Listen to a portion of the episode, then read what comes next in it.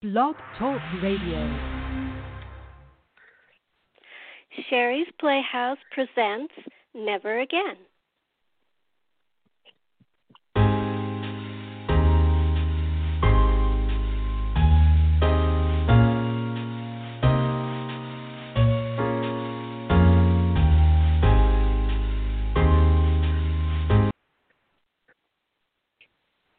Denver, Colorado.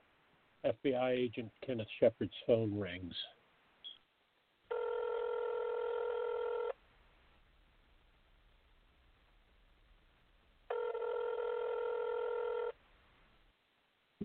I'm going to die. I'll die if you don't come here now. What's happening? Nate? Just hurry. Ken swerves through the traffic. Why during rush hour? If the assigned local patrol doesn't keep Nate Dunnigan safe, someone will answer for the failure. I'll see to that. Get out of the way! These drivers have no reason to be afraid. I know how to drive, how to stay cool under pressure. They make me want to scream. Get out of the way! And speeds through the last red light with clenched teeth. Looks at the clock. Fifteen minutes. Right in the middle of rush hour. How am I supposed to get across town in the middle of doggone rush hour? All it takes is a single second to have a dead witness, and I'm fighting red lights and cell phone drivers. A mixer truck barrels through the intersection, and Ken tears at the wheel, swerves, and narrowly misses a collision.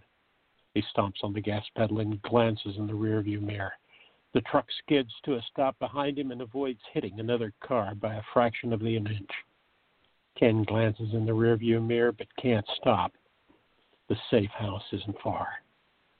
He pulls into the quiet post war neighborhood where the safe house was located. The car jolts forward as Ken throws it into park in front of the tiny bungalow. No one else in the street. No threat. Maybe Ned was panicking when he called, thinking about the trial tomorrow and coming face to face with a man who would rather see him dead than inside the courtroom.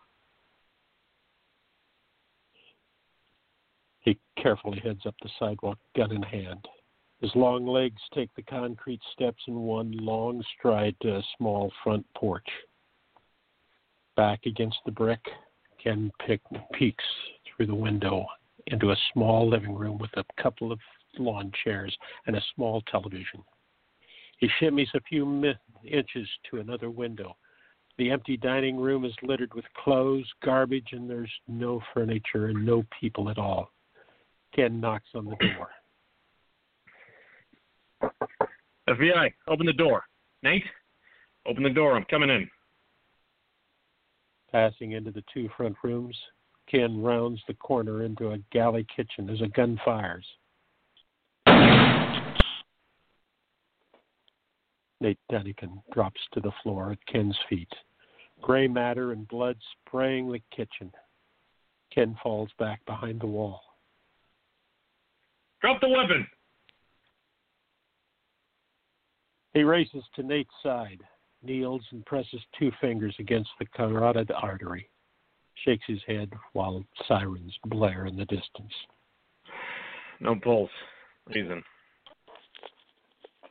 He glances down at Nate's body and then at the man lying opposite of the witness.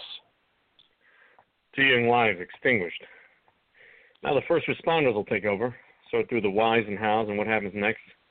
For my part, I'll go to court and testify the witness died.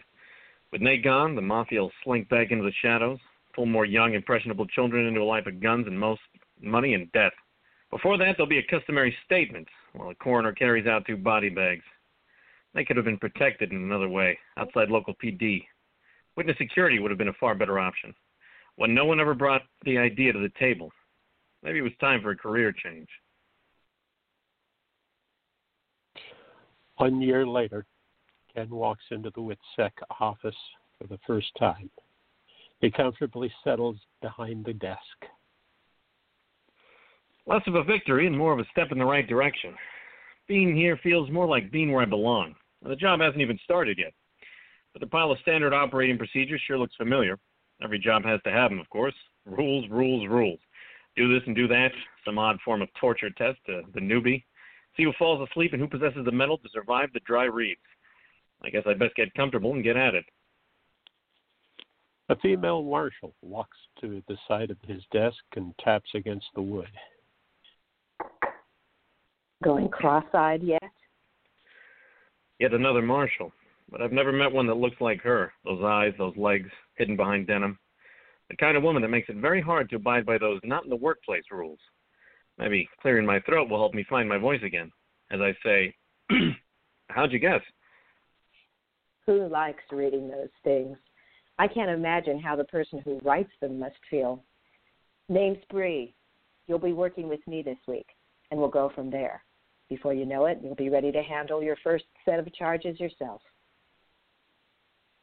Nice to meet you. You only have to shake her hand to recognize this new partner as more than just a simple marshal. She's as tough as nails, regardless of how good she looks.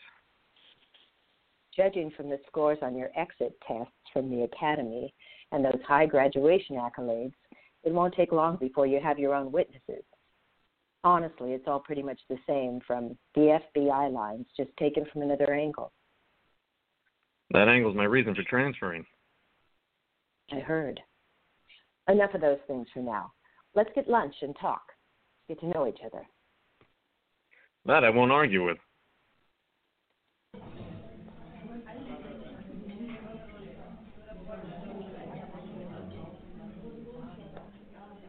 They settle into a booth at the hamburger joint. Ken pops a cup of fries in his mouth before opening the cardboard burger container. Typical fare on brown trays. But even greasy food tastes good, and the cola even better. Might be the sops. Bree smiles, takes a long sip of her own Diet Cola, then meets Ken's gaze. You know you can't save every every witness, not even on this side of the street, right? Okay. So you have read my file. It's my job. Point is, you'll lose them here too. Sure, I know witnesses die. It comes with the job description. But maybe I can keep even one more alive. Where I was with the FBI, my hands were tied. I brought witnesses in, saw that they were charged, and then left them in the hands of someone else. That's called trust. It's called passing the buck. It was cheap, and it wasn't enough. I don't want to pass the buck anymore. As she smiles and takes a bite of her sandwich, I can't help but think of her in another setting. Bree is probably drop dead gorgeous when dressed up for a night in the town. Slick black hair falling down her back instead of tied in that tight bun, and those wide eyes.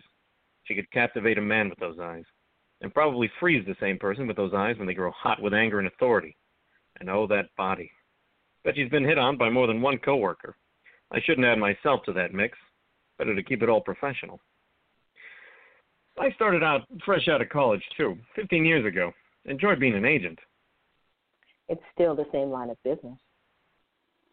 Enjoyed catching the bad guys.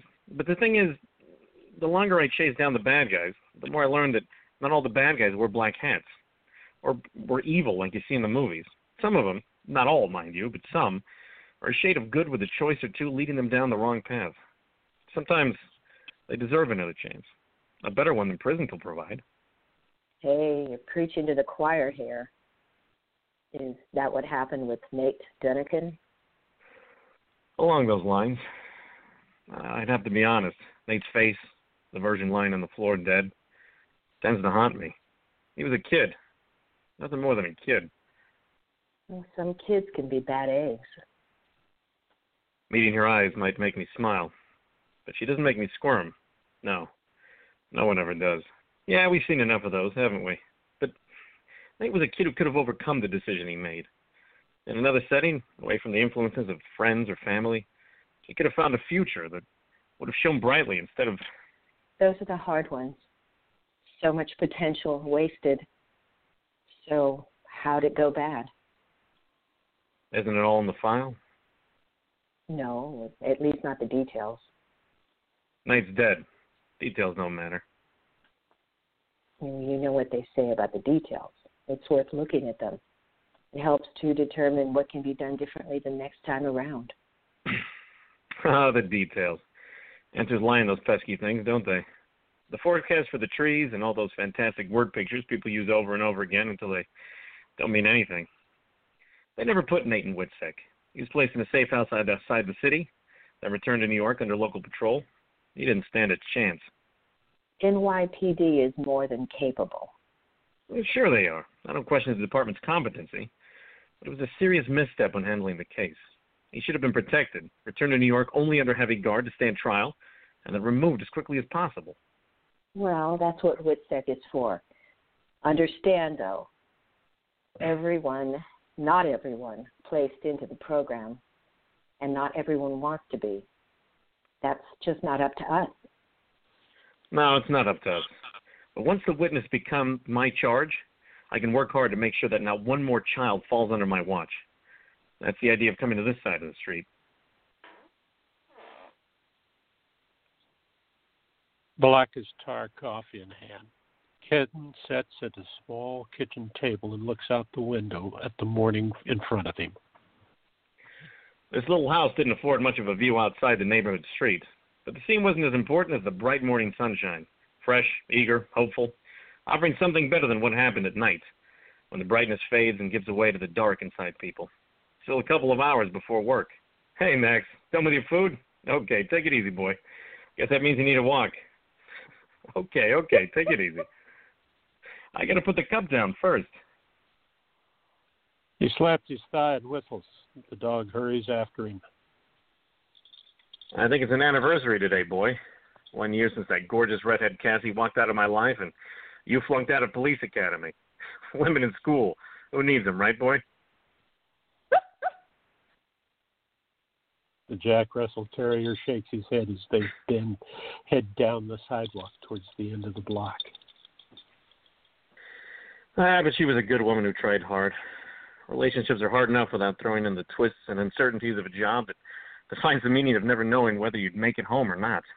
Most women want the assurance that there was at least a fair chance their man would make it back at the end of the workday. And who could blame them, right, boy? I want the same.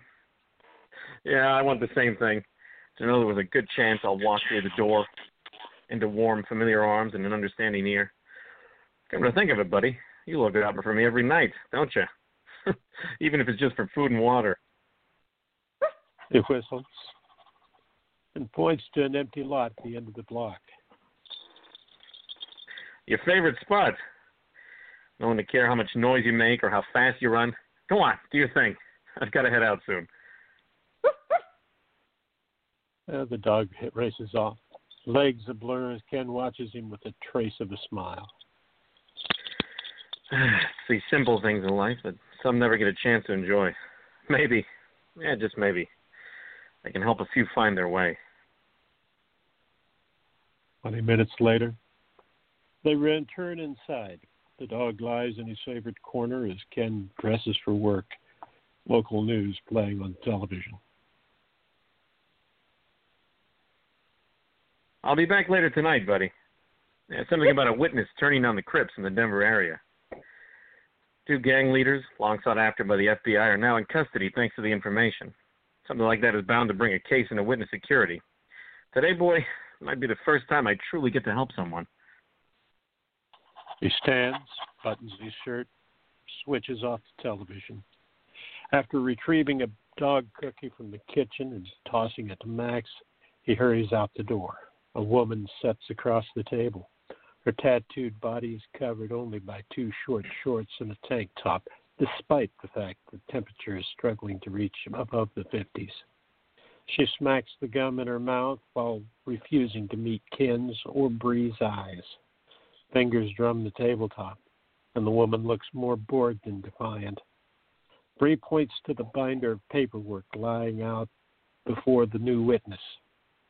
Val Karas isn't making their job easy, not since stepping into the room lined with one way glass.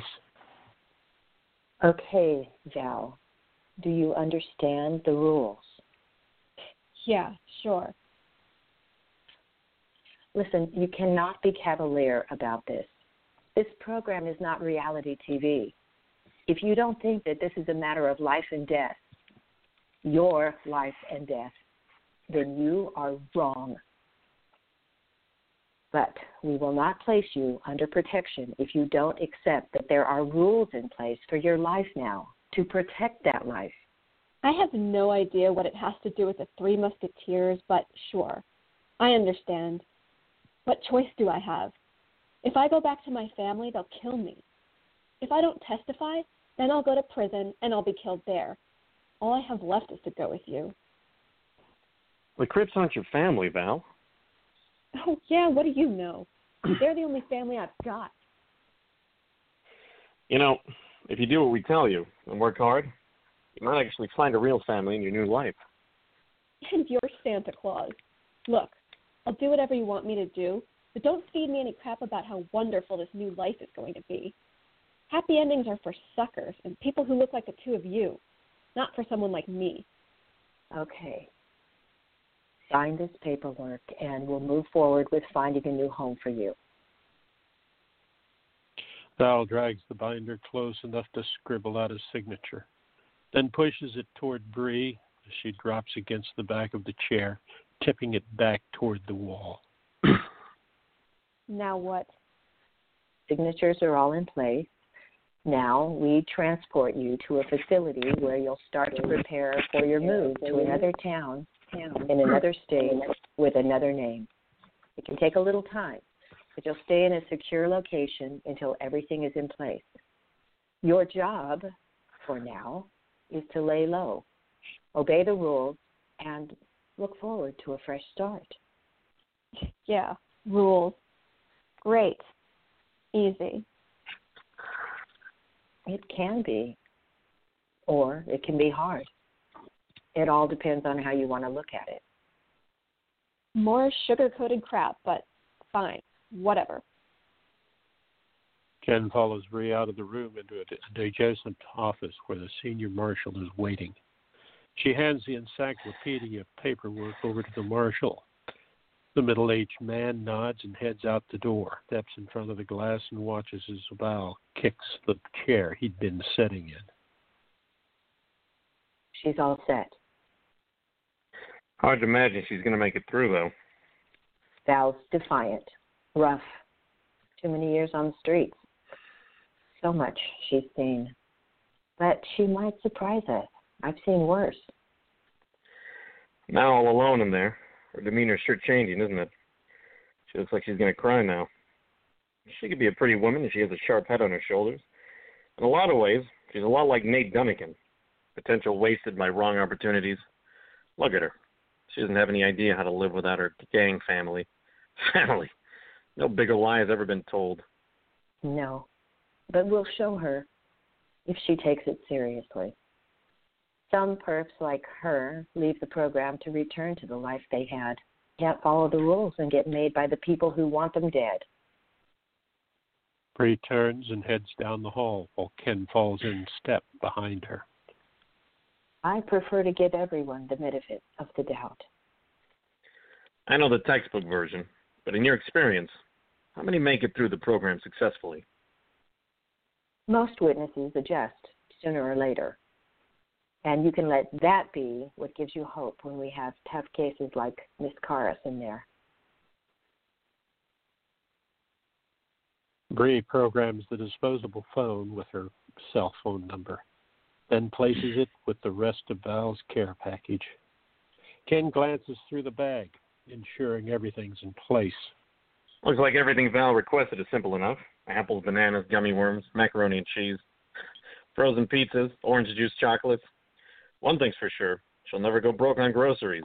She's like a poor college student on a mouse's budget. Her eating habits don't concern me, but what's with the phone? Is she, supposed to have that already? Isn't there a risk she'll reach out to those we're trying to keep her from? Of course, there's a risk. There's always a risk. That's the nature of our job.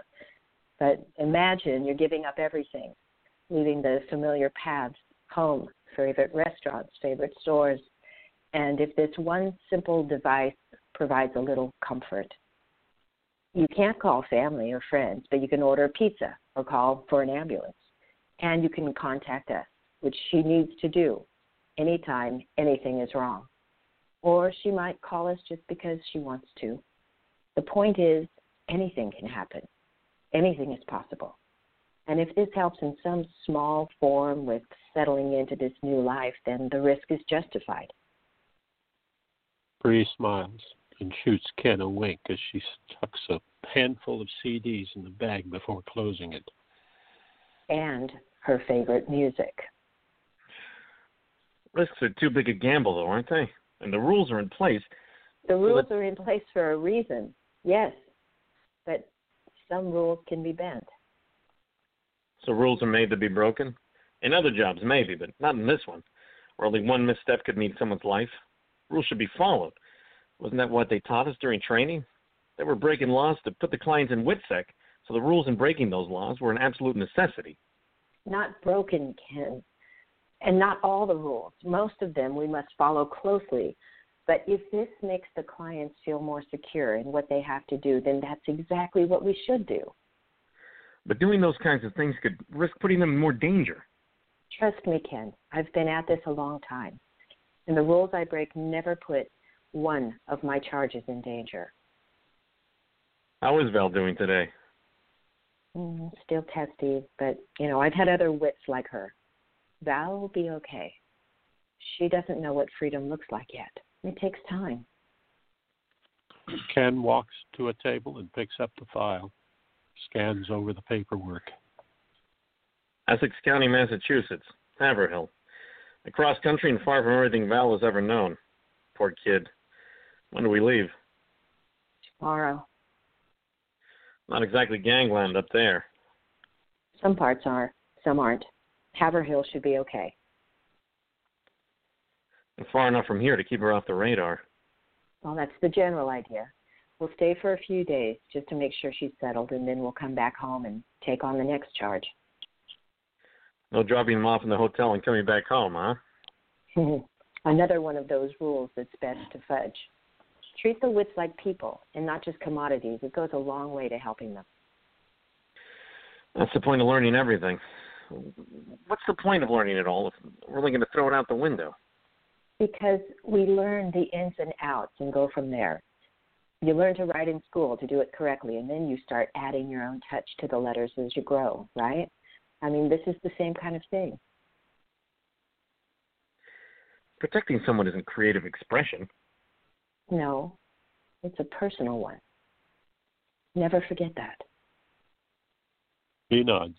As they head back to Val's room, he opens the door to a woman sitting quietly in a corner, looking out a window, looking sad, vulnerable, and frightened.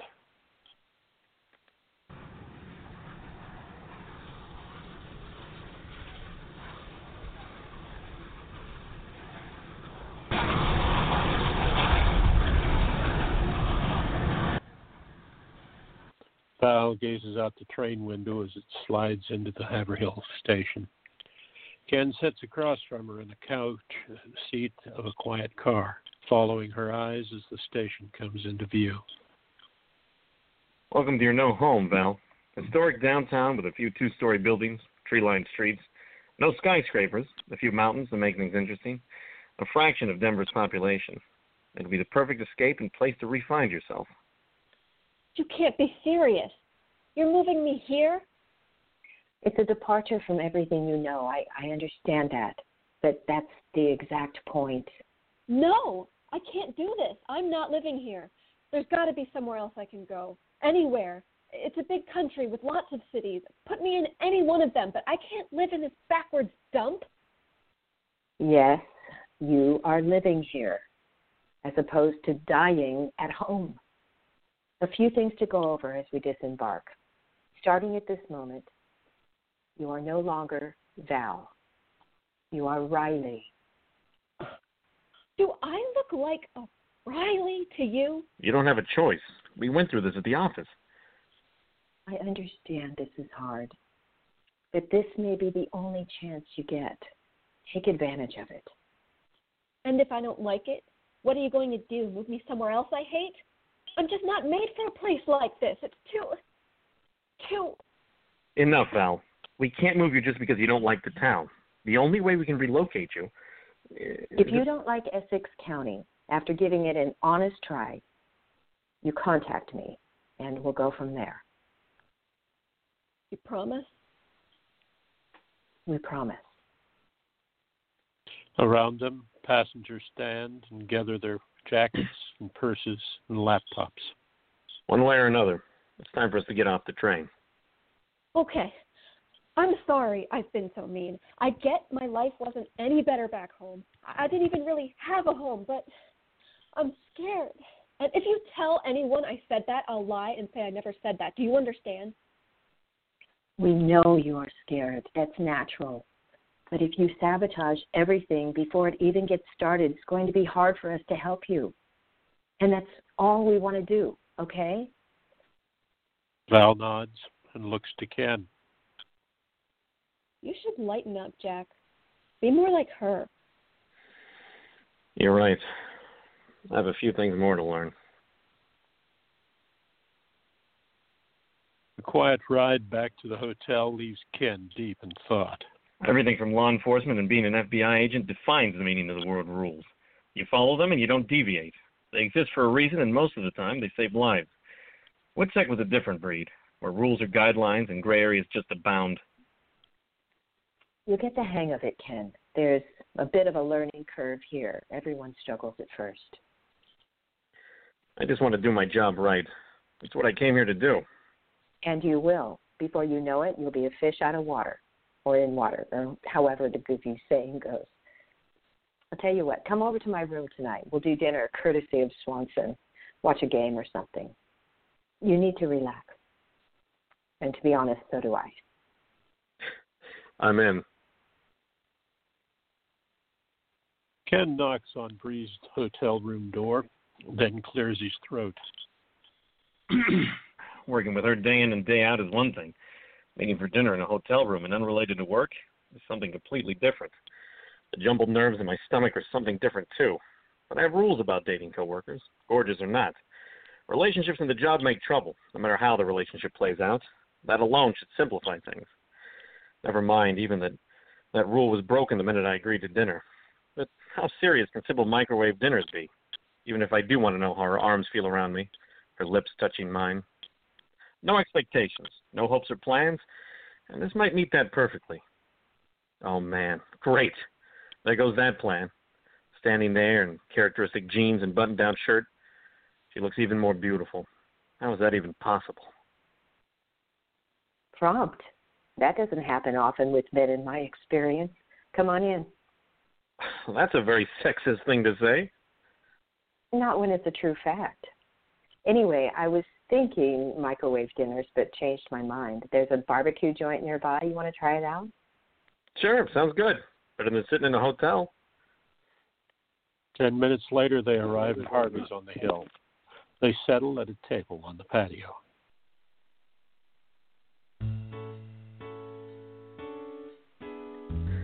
Music piping into the patio, locals, sawdust on the floor, loud music that isn't obtrusive, comfortable voices, and louder laughter.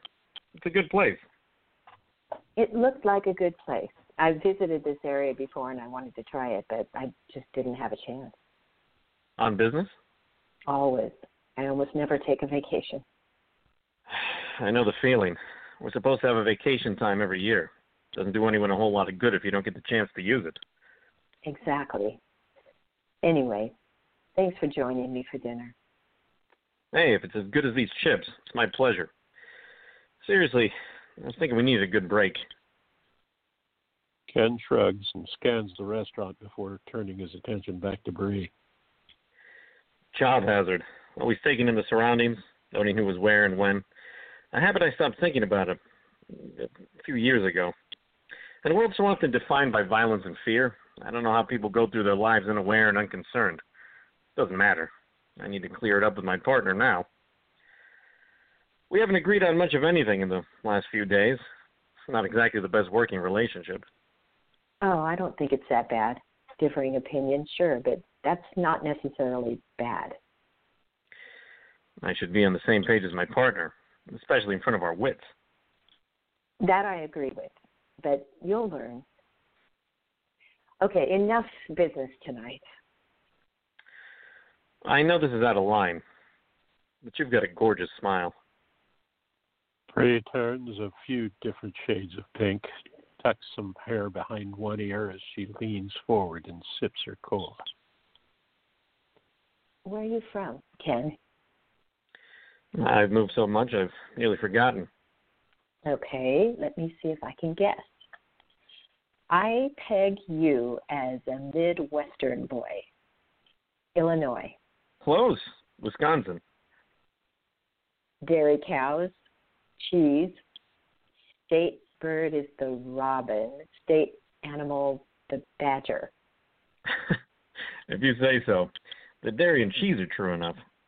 Oh, come on. You were born there and you don't know the state bird or animal? What a disgrace. Well, that kind of thing happens when you don't pay attention in school and move from state to state. Well, toughen up, Shepherd. The moving story is one you're going to hear over and over every day from here on out. So, how do you know those kinds of things about the lovely state of Wisconsin? You'll be amazed at things you learn as you move clients from location to location. I'll take your word for it. What about you? Where are you from? Well, let's play a little game and see if you can guess. Evergreen State. Mm, Maine. Apples? Mm, Michigan? You're horrible at this. Okay, another clue. Orcas. Alaska. You're teasing me now. Bree reaches across the table and taps his hand playfully. All the rules are flying out the window faster than I can count them off. But oh my, this is fun. Okay, maybe I am. Washington? Seattle, born and raised. Grunge and rainy days. Rain is common knowledge, but grunge? Do you know that? That you didn't know it was the Evergreen State? Everyone knows Nirvana came out of Seattle. You don't seem like the grunge. Older brothers. Ah. So where else did you live, Dairyman? A little here and a little there. Actually, it wasn't so bad. Made friends all over the country that resulted in a large Facebook following as an adult. You're teasing me again. I am, but only a little. Some I've stayed in touch with, others I haven't. At the end of the day, isn't it always that way? Yeah, it is. We could sit and make small talk all night, banter back and forth. But I have a better idea.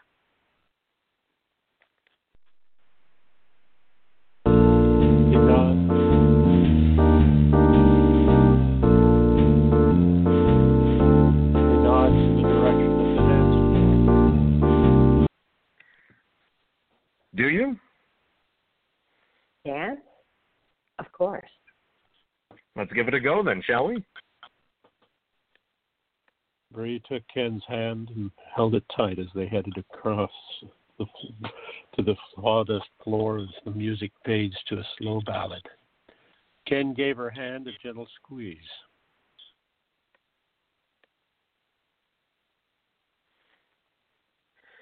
Well, not exactly what I had in mind, but if you're game, I am. It's just a dance, Dairyman. Bree moves easily into my arms. Her hands wrap around my neck, and I feel need swell inside.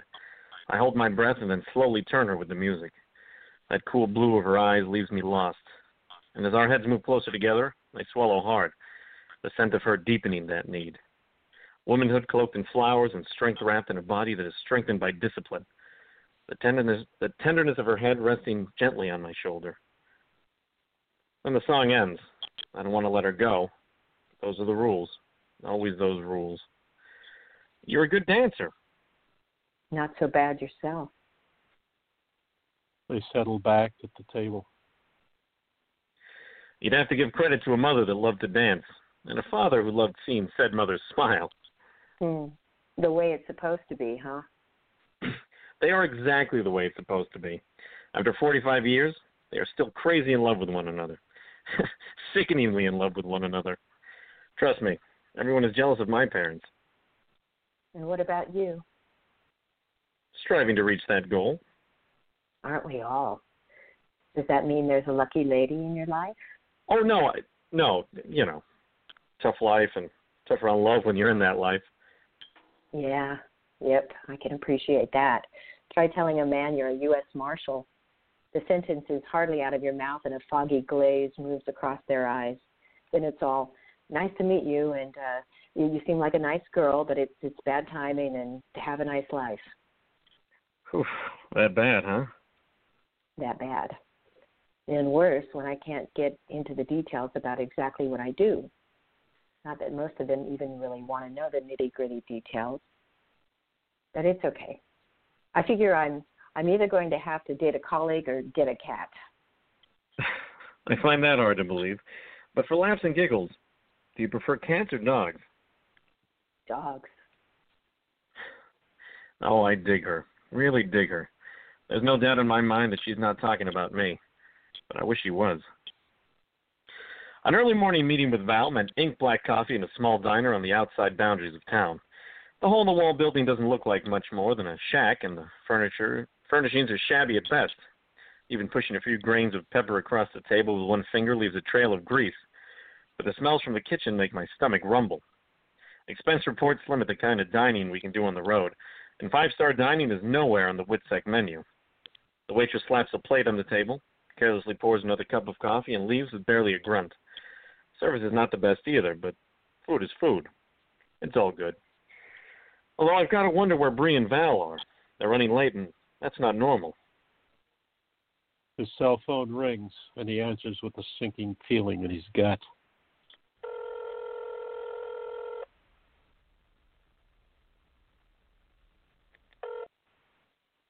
Yeah? Ken, where are you? I think the better question is where are you and Riley? I'm at the diner on Broadway. Wasn't that where we were supposed to meet? You've got the right place, but Val won't answer her phone. And I've been trying for the last 45 minutes. Meet me at the hotel, and we'll head over to the house together. He stands, pulls out a money clip from his front pocket, and strips a couple of bills from the thin roll, tosses them on the table. Come again? What happened? I'm hoping she overslept, but my gut isn't so sure. I'd love to give her that old benefit, but I'm afraid I'm less optimistic than you are. On my way. He jogs across the street and down the quiet block with few eyes watching him. In the northeastern town, people were just beginning to wake up and ready themselves for the day. The air is still crisp in an early morning chill. The hotel comes into view before Ken becomes even slightly winded. Bree is leaning against the car, staring down at her phone.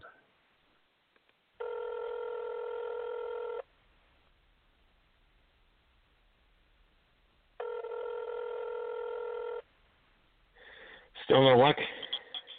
None. If she's ignoring my call, I'm going to teach that child a lesson. If she's not there. Let's go to the house first. Maybe we're both wrong. We approach the house and see the lights are on. Blinds hanging haphazardly from the windows. Front door jarred open. I motion to Bree. I'll go around back. She nods and pulls her weapon. The overgrown backyard doesn't appear disturbed, and as I climb a small blue porch with the paint chipping from each side of the railing, I notice the back door seems as undisturbed as the rest of the backyard. I gently poke at the door, expecting for it to be latched tight, and the door didn't disappoint. I turn the knob and creep through the mudroom. No one waving a gun. Not a sign of disturbance, except for a sloppy kid who doesn't know how to keep house, a sink full of dishes, a counter of glasses. One person didn't need that much. Makes me wonder what else Val has splurged on. Drugs? If she's into drugs, there's no way of telling who she's gotten tied up with. She's not here. Think they found her? No, not here. My bet is someone came and took her back to Denver. There'd be no one here to connect with, not this quickly. I hadn't thought of that, although I should have. It wouldn't take much for anyone to convince her to leave, not when she didn't want to be in the program in the first place. She looked miserable last time we saw her, and if that's what happened, she could already be in Denver. They climb back into the car. Bree pulls out her phone and hits a memory dial.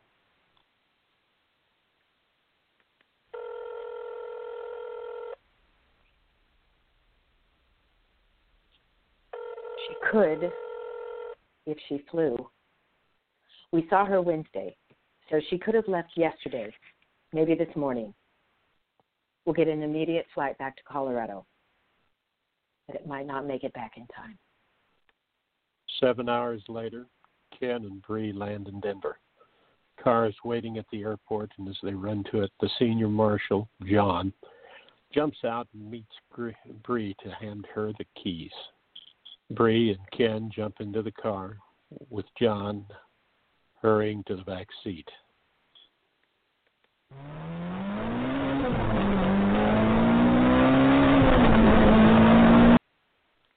Has anyone found her? Yeah, she is here. She's staying off the grid. I think I know where to look. We're headed to the last house Bree lived in before she went into WITSEC. She's there. She may not be able to come to the door, but she's there. Call the PD and have them send some backup. Now. Bree crossed the front lawn where the grass had long ago died and even the weeds were struggling to survive against trampling feet. Ahead, a few gang members sat perched on a rotting porch. Their casual slouch, the hardness in their eyes, they clearly think they are already adults. They hop from the porch, straighten rail, thin shoulders, and walk down the sidewalk with a swagger meant to intimidate. Looks like we have company. Hey, have you seen Val recently?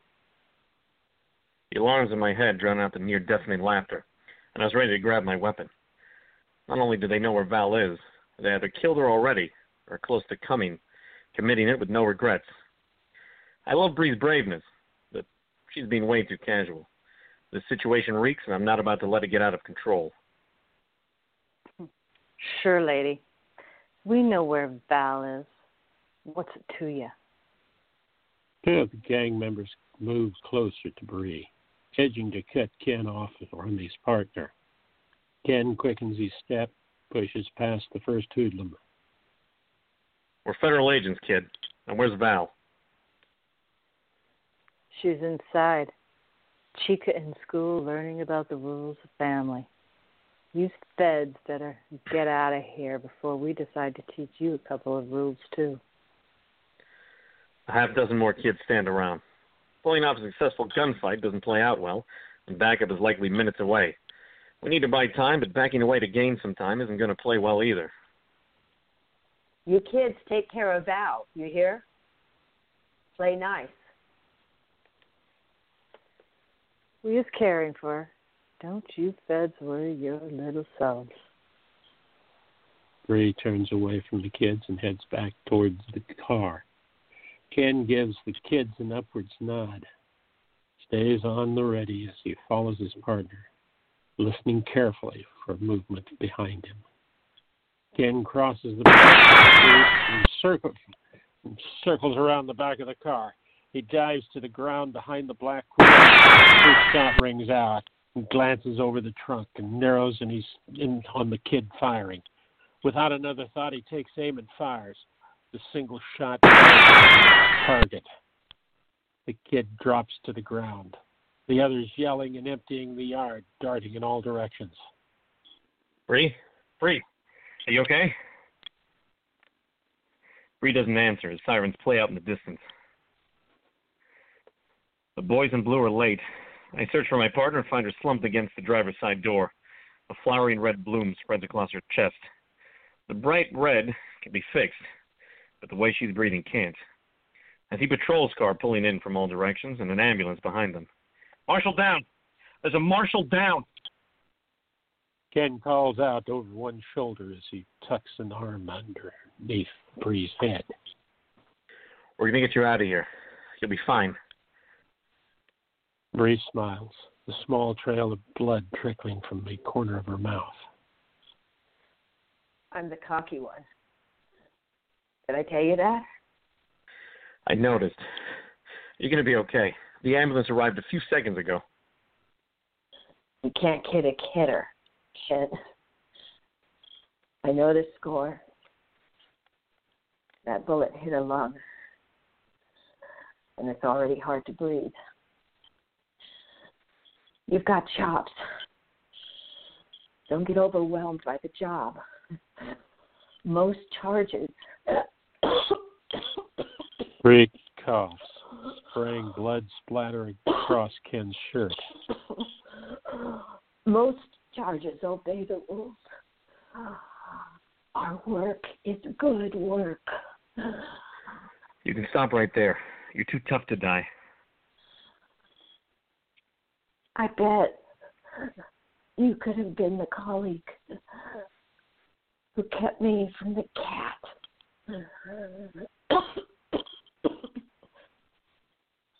Bree coughed again, closed her eyes as she began to shiver. I bet you could have. Paramedic, come on. Paramedic. The paramedics didn't move fast enough, and Bree was right.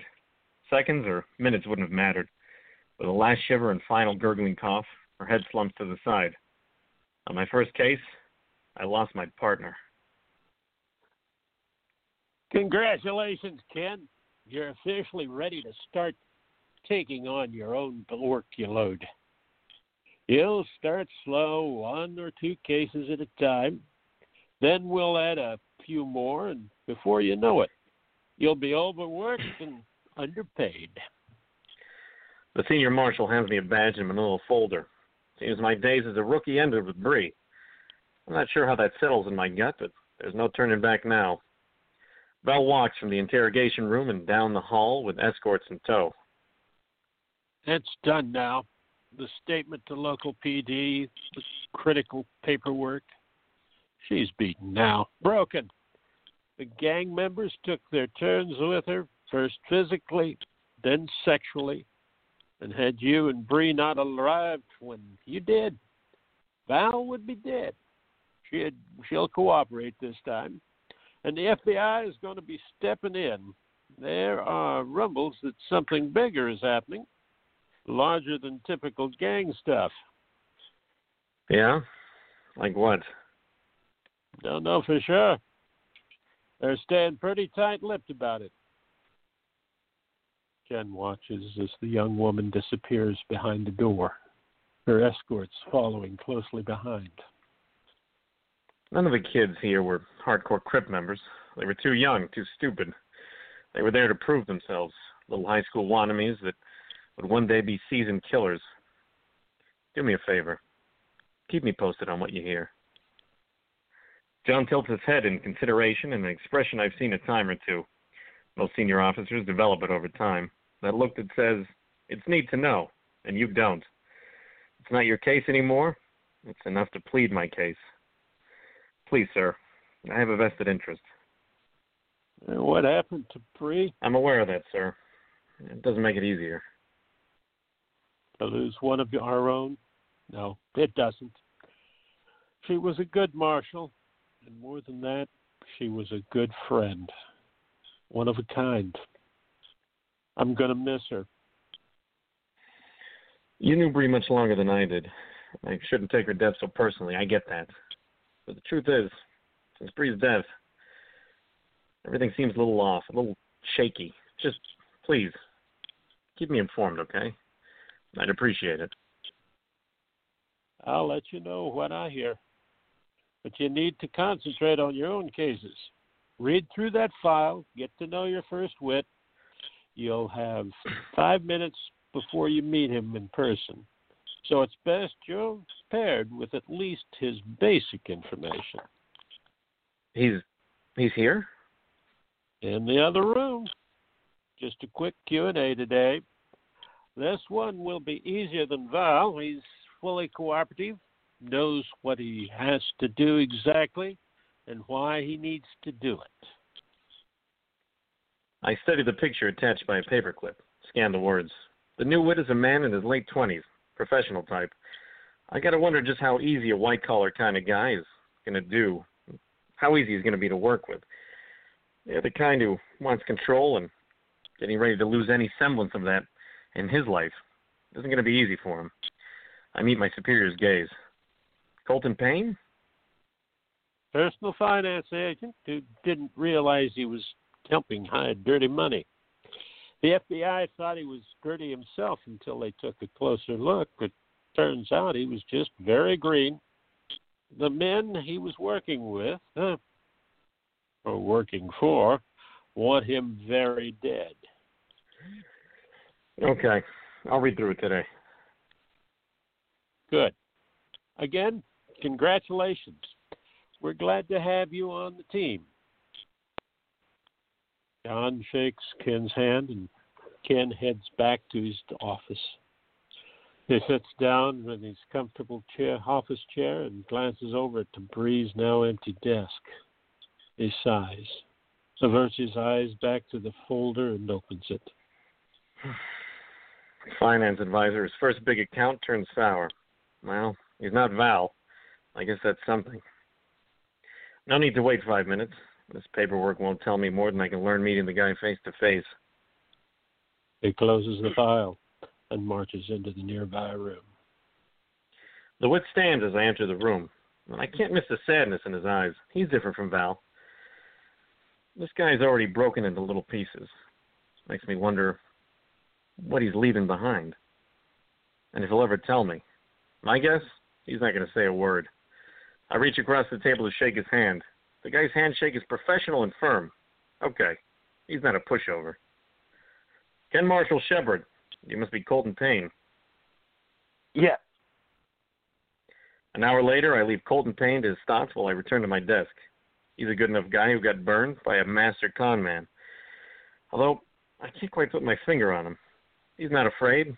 He's just incredibly sad. I'll have to figure out what that's about, because it could derail him in the program. I've lost one witness as an agent, and a partner on this side of the street. I'm assigned my first case, but this time, it'll be different. I'll be careful, just like Bree taught me. I'll keep the wits safe, and never again lose someone under my care. Never again. Colton stared out the window as he listened to Savannah Weiler laugh through the phone. they confirmed it, Colton. The cancer is in remission. I'm going to be okay. I listened to her voice and I tried to forget that this will be the last time I ever get to talk to her. For a moment, I just enjoyed the news that I won't have to worry about whether the big C will win. Maybe it'll help provide some peace of mind when the time comes to leave Denver. That is the best news you could have given me today, V. And didn't I say you would beat it? You and my parents. You were the only ones that stuck with me during the chemo cocktails and vomit runs and crying binges. the you you know better than to think I'd go anywhere else. Why? Why didn't I tell her I love her months ago when I had the chance? Why did I wait? If she knew, she could come with me into the witness security program. Or at the very least, she'd know the truth. Maybe knowing how I felt would help her when, when I leave without even saying so much as a goodbye. Where else would I have been? Anywhere else. Most people were.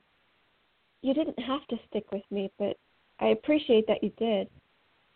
We have some serious celebrating to do. When and where? I want to do something fun and crazy. Let's do it tonight. We'll run to Paris or something.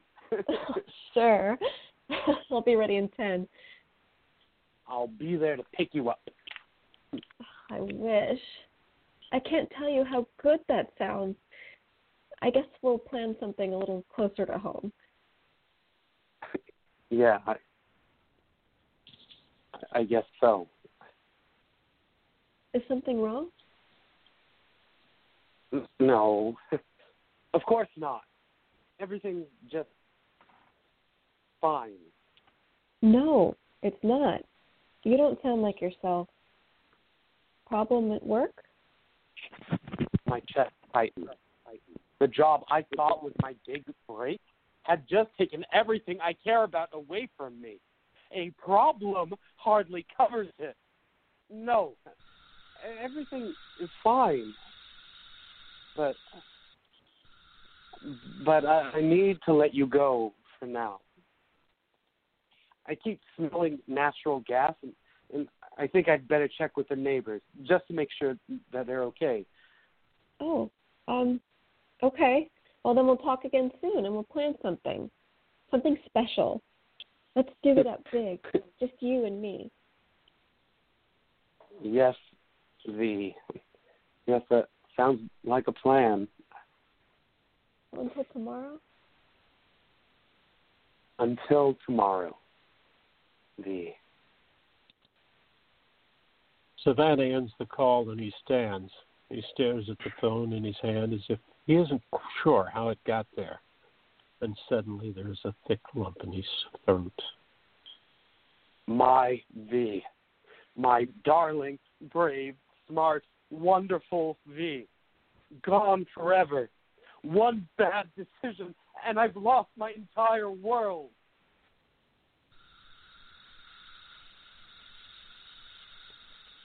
Natural gas burns his nostrils and Colton's eyes water. He hurries to the door as someone knocks. Gritting his teeth, Colton opens it to see that it's the marshal he'd talked to the day before. Let's go. What, now? You said I still have a few more days. We have reason to believe that they're coming for you tonight. There's no more time. The natural gas smell grows as his heart pounds. I'm not ready. You don't have a choice. The, uh, just, g- give me just a minute.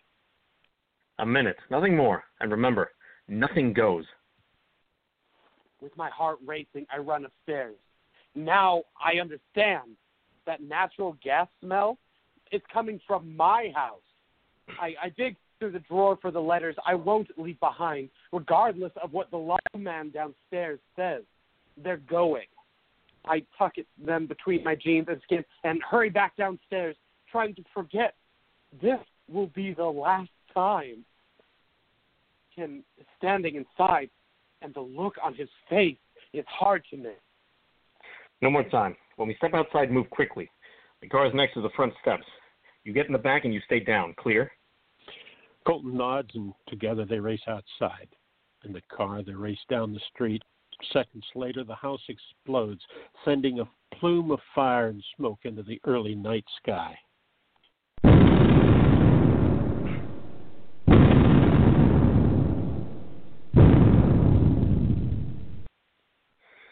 I'm sorry about your house, but we got you out in time. That's the important thing. It it it doesn't matter.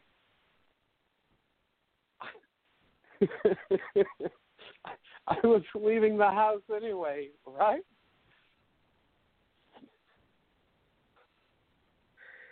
I look into the rearview mirror at the witness as he stares out the side window. Supposed to stay down, but there's no point in saying anything. There's no sign that we're being followed. And this time, this time I got it right. The witness is safe. And I'll get him out of the area quickly. Do we have far to go? A short ride. We'll stop as soon as we can. No. No, that that's fine. Thank you. I didn't realize that the problem You're welcome. I'll sit back. You're safe now. The car races into the darkening Colorado night.